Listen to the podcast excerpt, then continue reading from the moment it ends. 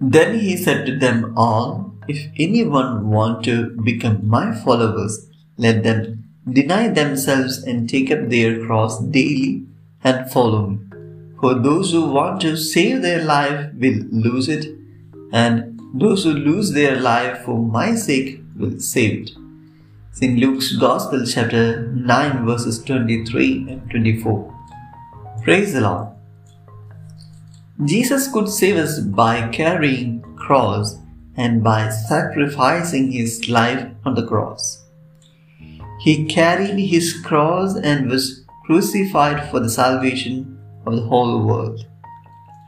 But never think that by that the fight against the evil is no more now. The evil powers are still prominent on this earth. We should continue to fight against the evil one. The cross is the most powerful weapon to fight against the evil. When we carry our cross, we are surrendering ourselves to God the Father. Our daily cross could be anything that keeps us away from God. We may have to face many challenges during our faith journey. The most prominent challenge could be questioning of our faith and temptation to give up our faith.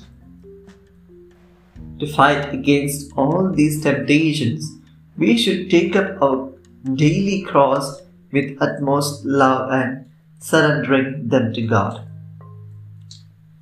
Realize that we are not alone in our faith journey. We are not alone carrying our cross. Yes, there is Jesus on the other side to help us to carry our cross. There are his angels all around us to support us. Come, take up our cross daily with love and more faith. Amen.